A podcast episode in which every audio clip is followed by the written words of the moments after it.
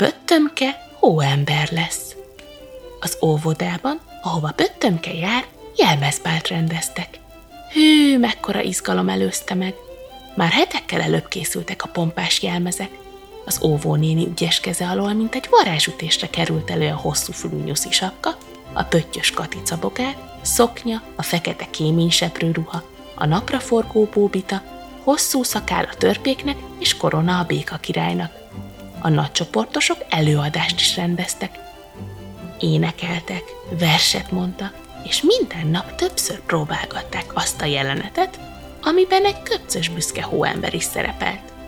Minden úgy ment már, mint a karikacsapás, amikor két nappal a jelmezbár előtt megbetegedett az a kisfiú, aki a hóembert játszotta volna. Körülnézett az óvónéni, és azon gondolkodott, hogy ki is helyettesíthetné. Tudná nagyon jól, nagyon büszkén és hibátlanul elmondani a hóember szerepét. Pöttömketűsként jelentkezett. Kézzel lábbal hadonászott, majdnem leesett a székről, arcocskája kipirult, úgy bizonygatta, hogy csak bízza rá azt a szerepet az óvónéni, meglátja, nem lesz semmi baj. Ugyanakkor Pirinyó Piroska is jelentkezett, mert hiszen kislány is lehet hóember, és ő nagyon, de nagyon szeretett volna szerepelni, legalább annyira, mint Pöttömke. Csak hát Pirinyó Piroska sejpített, a nevét sem tudta szépen kimondani, ezért aztán az óvónéni választása inkább Pöttömkére esett. Piroskát pedig beállította a hóvirágokat játszó kislányok közé, hogy ne fájjon a szíve. Ott nem kellett beszélnie. És te, Pöttömke, mondta kedvesen, nehogy valami szeleburdiságot csinálj, a verset hiba nélkül kell ám tudnod. Itt van, felírtam erre a papírra, kérd meg ma délután édesanyádat, hogy tanítsa meg neked, mert erre itt már nincs idő.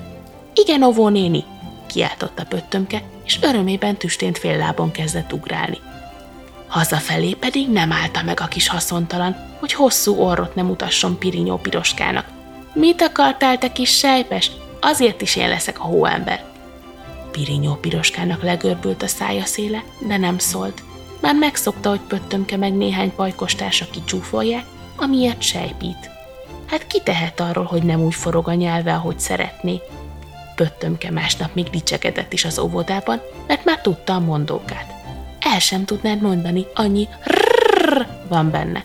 Bezzeg, ha én szavalom el, azt meghallgathatod, az lesz a legszebb vers az egész jelmezbálon. Mi tagadás, valóban szépen tudta.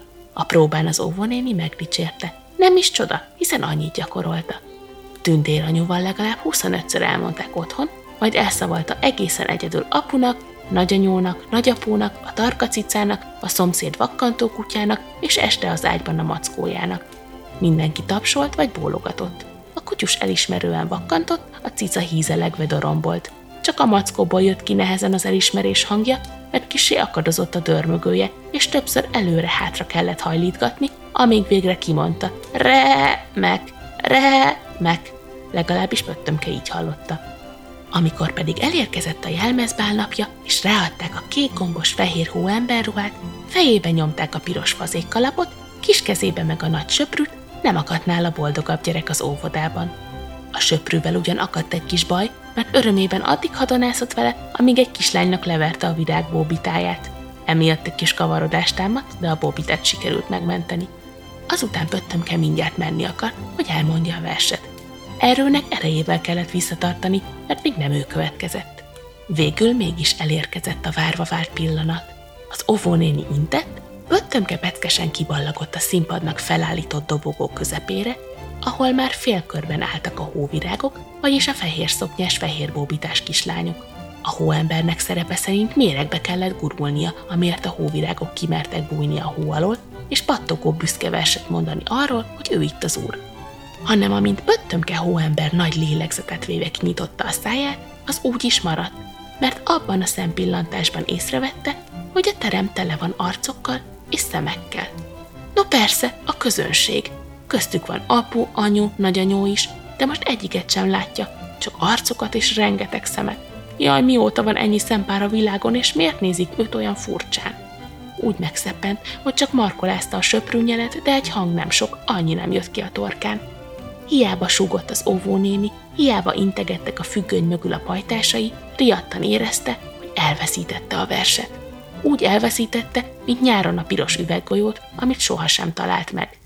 Körös körül mozgolódni kezdtek a hóvirág kislányok, zizzent a sok fehér papírszoknya. Ott állt közöttük Pirinyó piroska.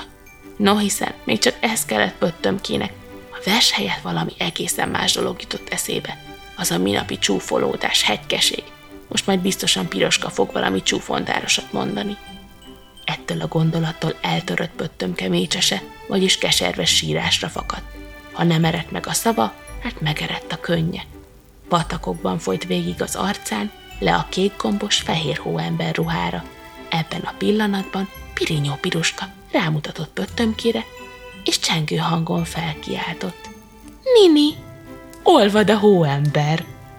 Úgy megnyomta az ert, hogy csak úgy berregett, kitört erre a kacagás meg a taps. A pirinyó kislány megmentette a kátyúba jutott előadást. A hóvirágok is nevetni kezdtek, és az óvónéni intésére gyorsan eljárták táncukat a síró hóember körül. Egyetlen műsorszámnak sem támad akkora sikere, mint a hóembernek az ő hóvirágaival. A közönség nagy része nem is tudta meg, hogy pöttömkének verset kellett volna mondani. Előadás után uzsonna következett és vidám játék. Hogyhogy nem, az uzsonna asztalnál pöttömke éppen Pirinyó Piroska mellé került. Komoran leszegett fejjel várta, hogy Piroska kinevesse. Biztosan visszaadja a kölcsönt. A pici kislánya helyett megbökte őt parányi mutató ujjával. No, mit akarsz? mormogta pöttömke. Ugye nem fogsz csúfolódni többet? Hiszen olyan jól kimondtam, hogy rrrr. Pöttömke meglepetten ránézett, hallgatott egy pillanatig, azután hevesen megrázta a fejét. Különben sem csúfolnálak, és mind a ketten neki láttak a finom uzsonnának.